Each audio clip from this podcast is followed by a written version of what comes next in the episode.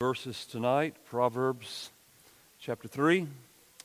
Proverbs chapter 3, verses 19 and 20. 19 and 20. I do not pretend to know the wisdom of God. It is far larger and more in depth than I would ever know. But I hope that something here tonight would at least cause you to reflect on the magnitude of His wisdom. Proverbs 3 19 and 20. The Lord, by wisdom, founded the earth. By understanding, he established the heavens. By his knowledge, the deeps broke open, and the clouds dropped down the dew. Now, you may think that I'm making my story a bit too large. That's fine. But I think it is good that we should observe and think about the works of God, His wisdom. The year was 2003, or four or two, just give or take a year. It's a lady, she's a very special lady in this church. Her name was Louise Melville. And uh, her and her husband, David, as you know, came by my house one day, and uh, in my yard there was, well, nothing. Not a plant, not a tree, just dead grass in an old house, right? And they brought me some trees. They brought me three pine trees, and they brought me a Bradford pear, little bitty seeds, little bitty trees. And we planted them. Three pine trees, the one in the backyard died. I don't know why it died, but it died. I hated it, but it's gone. And the one right in the front yard began to die, and there's four pine trees beside me in my neighbor's yard, and his trees were this big around. All four of them died, and one in my front yard died. Me and my dad cut it down. And so this happens over the course of almost 20 years. But one pine tree lived, and now the base of that thing is about that big around. You can drive by and see it. it's really big, really tall. It's a big tree. Well, God's providence, God's wisdom, laid it upon Louise and David to bring those trees by plant them in the ground. And God, by His wisdom, provided life for that one pine tree that lived and sustained it over two decades. And all that time, I did nothing. I didn't water it, I didn't cultivate it. God took care of His own tree for all those years. This is what I do know about pine trees is they like to lose their needles. And you have to, if you want your yard to be clean, you got to go out and you got to rake needles or they just pile up. And so I come back from vacation and, well, it's that time. You got to rake pine needles. And so, in the wisdom of God, unbeknownst to me, I'm raking pine needles. As I'm raking pine needles, I hear the distinct sound of a diesel truck running out of fuel. Just happens to run out of fuel while I'm raking the pine needles. Right there on Portwood, it comes to a stop. Within one minute, I'm out there saying, Sir, do you need some help? And he's like, Where'd you come from? I mean, he hadn't even got out of the truck yet to figure out how to get this thing going, you know. And I said, Sir, do you want me to tow your truck? And he's like, Well, if you want to. so I get my truck, I hook onto the truck. Where you live? Oh, I just live a half mile down the road. You go down that little dip, you know where that's at? Oh, yeah, I know where that's at. Go right up the other side, and on the left, there's a gate there. And I tow his truck down to this, his house. We go in the gate pull in his driveway. I tell him about Jesus. I give him a gospel track. The wisdom of God. I didn't do this. God orchestrated all of this that on that day the pine needles would be there so that I would be ready and outside when the guy's truck ran out of fuel beside my house. I'm not that smart, I assure you. These things happen all the time and we don't sometimes see them or realize them. But God is infinitely wise. You say, Well, what's the end of the story? I have no idea. He didn't come to church this morning. I invited him, of course. He didn't come. But that's beside the point. He knows the gospel, he has a gospel track in his possession. I, I, I talk to him. He, God can do, if God can keep the tree alive for that point, he can do whatever he wants to do with that man. Well, that's my story. I may have another one tonight, but that's one. But let's think about the weather and wisdom. primarily because of the last line in verse 20 the clouds drop down the dew. And I want you to listen to just a little bit of a speech out of the Bible from the book of Job. In the book of Job, in chapter 38, and this is just a part of the speech, listen to what is said in Job. Then the Lord answered Job out of the whirlwind and said, Who is this that darkens counsel by words without knowledge? Dress for action like a man. I'm going to question you, and you make it known to me. Where were you when I laid the foundation of the earth? Tell me if you have understanding. Who determines its measurements? Surely you know. Or, or who stretched the line upon it? Or, or what were its bases sunk? Or who laid its cornerstone when the morning stars sang together and all the sons of God shouted for joy? Uh, or who shut in the sea with doors when it burst out from the womb, when I made clouds its garment and thick darkness its swaddling band, and prescribed limits for it, and set bars and doors, and said, Thus far you shall come, no farther, and here shall your proud waves be stayed. Yeah, it's just important to me. And I understand a little bit about construction, but if I want to hold water in, I'm going to make a wall with concrete. God held in the whole ocean with a wall of sand. That's beyond my comprehension. Later, God questions Job about the weather. Who has cleft a channel for the torrents of rain and a way for the thunderbolt, to bring rain on a land where no man is, on the desert in which there is no man, to satisfy the waste and desolate land, to make the ground sprout with grass? Has the rain a father? Or who has begotten the drops of dew? From whose womb did the ice come forth? And who has given birth? To the frost of heaven. The waters become hard like stone, and the face of the deep is frozen. Uh, can you lift your voice to the clouds that a flood of waters may cover you? Can, can you send forth lightnings that they may go and say to you, Here we are? Who has put wisdom in the inward parts? are given understanding to the mind.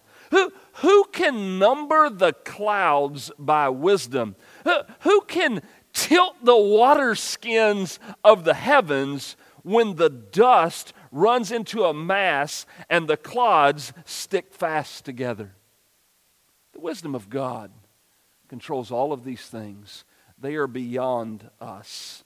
In our text, simply and clearly tonight, the Lord's wisdom I just want you to see a couple of things. Verse 19 says, The Lord by wisdom founded the earth.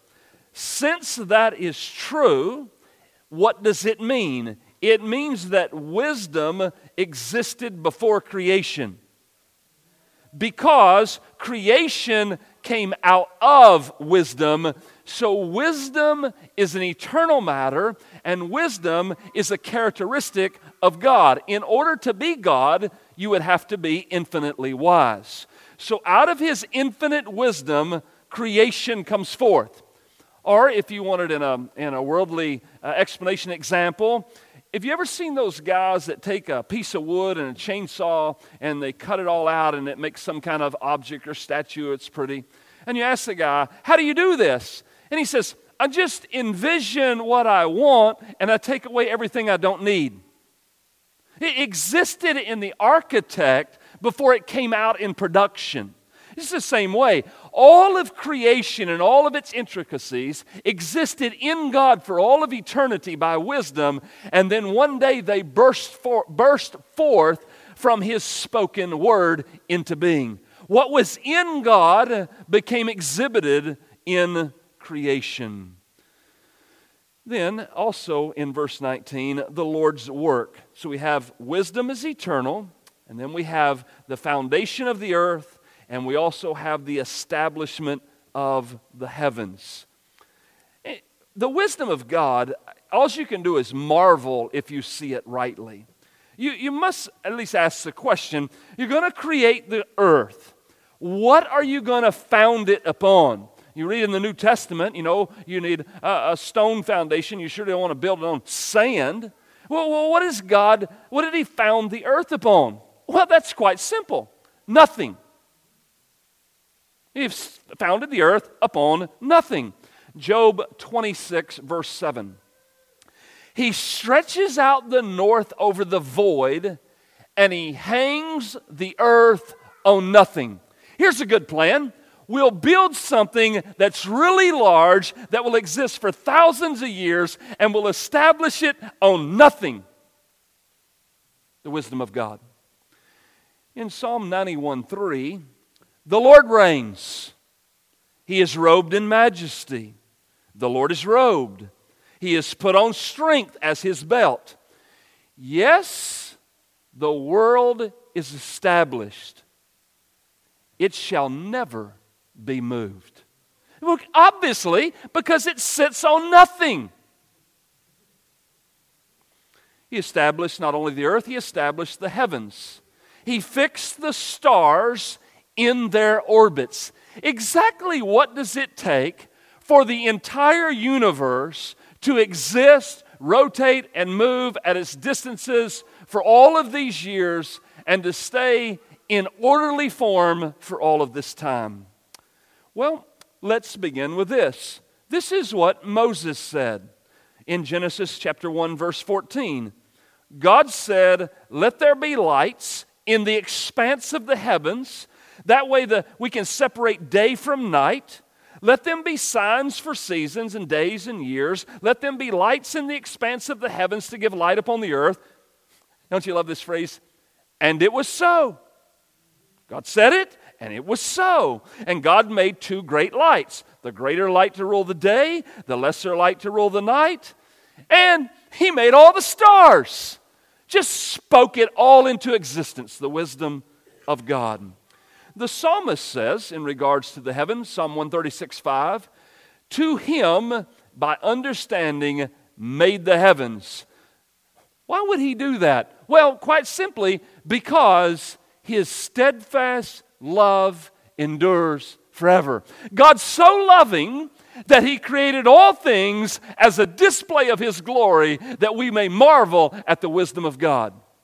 Now, you may think I'm picky, that's fine, but that's one of the reasons, if you want to get me upset, is just start talking about Mother Nature. We in a fight already. Mother Nature's not getting credit and taking the place of the wisdom of God.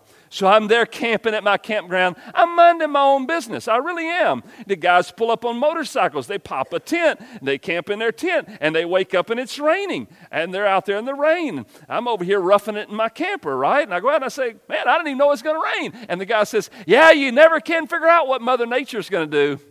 It's on. Mother Nature got nothing to do with this rain. I give them the exposition of the wisdom of God that He creates the weather and He brought the rain. Conversation over. The prophet Jeremiah, I won't read it twice, but he says it twice. Jeremiah 10 12, Jeremiah 51 15.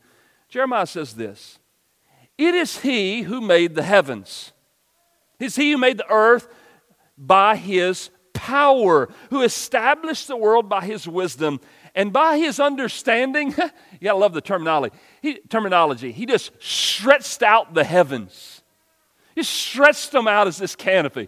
Jeremiah says, Look, I know who God is. I, I look at all of this, and God stretched this out for me to behold His glory. Behold the wisdom of God.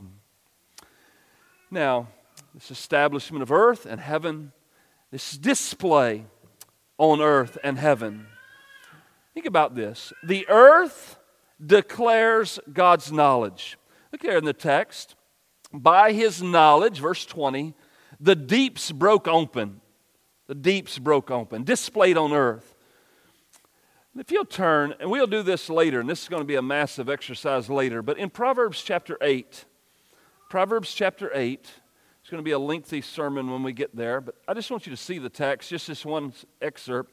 In Proverbs 8, verse 24, in regards to wisdom being displayed, When there were no depths, I was brought forth. When there were no springs abounding with water, before the mountains had been shaped, before the hills, I was brought forth. Before he had made the earth with its fields, or the first of the dust of the world, when he established the heavens, I was there. When he drew a circle on the face of the deep, when he made firm the skies above, when he established the fountains of the deep, when he assigned to the sea its limit so that the waters might not transgress his command, when he marked out the foundations of the earth, then I was beside him like a master workman. On earth, the wisdom of God displayed. Now, watch. You want the exclamation mark of the declaration of the wisdom of God on earth, you will find it personified in the person of His Son. His Son on earth is a declaration of the infinite wisdom of God. In Genesis 1 as well, Genesis 1, verse 9. Let the waters under the heavens be gathered together into one place. Let the dry land appear. And it was so. God, God called the dry land earth, and the waters were gathered together, he called seas. And God said that it was good. It's good because God created it, right? Now go back to Job 38 one more time. In Job 38, or who shut in the sea with doors when it burst out from the womb? When I made clouds its garment and thick darkness its swaddling band, and prescribed limits for it, and set bars and doors, and said, Thus far you shall come and no further. Here your proud waves are to be stayed. Have, have you ever commanded the morning since your days began and caused the dawn to know its place? God does all of these things on earth. Let me give you one more. Not to belabor it, but in Psalms 104, verse 8. The mountains rose. You ever thought about that? You ever thought you go out here to a place and there's this huge mountain over here and there's not one over here. And we're told in evolution that the water subsided and the water cut away. I'm like, if that's true, why is that mountain there but there's not one here? And why is there this valley but there's not one there? And why does this land look like this and that land look like that? And it's like, it makes no sense other than there's an architect or a creator who put it there.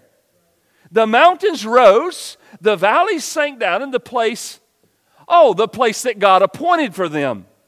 You set a boundary that they may not pass, so that they may not again cover the earth. You, you make springs gush forth in the valleys, they flow between the hills, they give drink to every beast of the field. The wild donkeys quench their thirst. Beside them, the birds of the heavens dwell. They sing among the branches. From your lofty abode, you water the mountains. The earth is satisfied with the fruit of your work. The wisdom of God. Birds get drinks. Animals that you don't even know that exist get drinks. And God does it all by His infinite wisdom. And yet here we are as the people of God, and we worry about whether or not we're going to make it. Trust the wisdom of God. He can make everything work for your good. All of these things declare His glory. And then I would also say the heavens declare His knowledge. He says in the last line of verse 20, and the clouds drop down the dew. Now, I will tell you that the Hebrew word for dew here most likely means a gentle rain in Psalms 104, again, just one verse. O Lord, how manifold are your works. In wisdom you have made them all. The earth is full of your creatures. In regards to the universe, Charles Bridges says this in regards to the universe the earth is its pavement, and the heavens its ceiling. Now, this story is worth reading. You may have heard it at some point in life, but it is mind boggling about the heavens how they declare the glory of God. So let me read this story. It was written by Dr. John Piper many years ago, or not too awful long ago, but several years back. And think about this story. It goes like this Picture yourself as a farmer in the Near East, far from any lake or stream. A few wells keep the family and animals supplied with water. But if the crops are to grow and the family is to be fed from month to month, well, water has to come on the fields from another source. From where? Well, you see, the sky. The sky? Water is going to come out of the clear blue sky? Well, not exactly. Water's going to have to be carried in the sky from the Mediterranean Sea for several hundred miles, and then it'll be poured out from the sky onto the fields. Carried? How much does it weigh? Well, if one inch of rain falls on one square mile of farmland during the night, that would be 27,878,400 cubic feet of water which is 206,300,160 gallons, which is 1,650,501,280 pounds of water. Man, that's heavy. How does it get up in the sky? And how does it stay up there if it's so heavy? Well, evaporation. Right? Really? Well, that's a nice word. What's it mean? Well, it means that water sort of stops being water so it can go up and not down. Oh, I see. Well, then how does it get down? Well, that's condensation. What's that? Well, you see, water starts becoming water again by gathering around little dust particles between 0.00001 and 0.0001 centimeters wide. That's small. What about the salt? Salt? Well, yeah, the Mediterranean Sea is salt water. That, that would kill all the crops. So, what about the salt? Oh, we take that out. Take it out. So, the sky is going to pick up a billion pounds of water from the sea, take the salt out, carry it 300 miles, dump it on the farm. Well, it doesn't dump it. If it dumped a billion pounds of water on the farm, well, everything would be crushed. So it just dribbles the billion pounds of water down in little drops. The wisdom of God in order to supply water for the farmland. What a wise God that we have. The Lord's witness, if you will. Heaven and earth display his wisdom and knowledge. Heaven and earth were created by the same architect. All things are made through him, as it says in John 1, and not anything is made that was made without him. Think about the wonders and the beauties of the wisdom of God and the person of his Son. One of the most beautiful passages in Scripture, Colossians 1. We find in Colossians 1, verse 13, that, or 114, he is the image of the invisible God, the firstborn of all creation. For by him all things were created, in heaven and on earth, visible, invisible, thrones, dominions, rulers, authorities, all things are created through him and for him. He is before all things, and in him all things hold together. You say, What am I supposed to do with all of this information? I don't know. You could marvel at the wisdom of God. You could, on a daily basis, as a Christian, look at your surroundings and say, Wow. I wish to at least give you a hint of how idolatrous we are. Most of us can gander at an electronic device for hours. And our device will even tell us how many hours we spend on it a day. At the end of the deal, you can hit certain buttons and it'll say, This was your screen time. And it'll be one hour, 10 hours. I don't want to know what yours is. But It'll tell you that. I want to say, what if God says, What's your creation time? How long have you beheld what I've done from my wisdom and worshiped?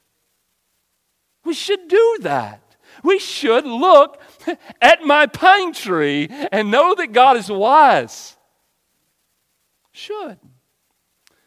One of my favorite verses I quote it in almost every bicycle race I'm in. It just diffuses the crowd and lets me know who my friends are, right? I start out, we start riding, and I say, Wow, the heavens declare the glory of God, and the sky above proclaims his handiwork. Yeah, don't want to ride with that guy.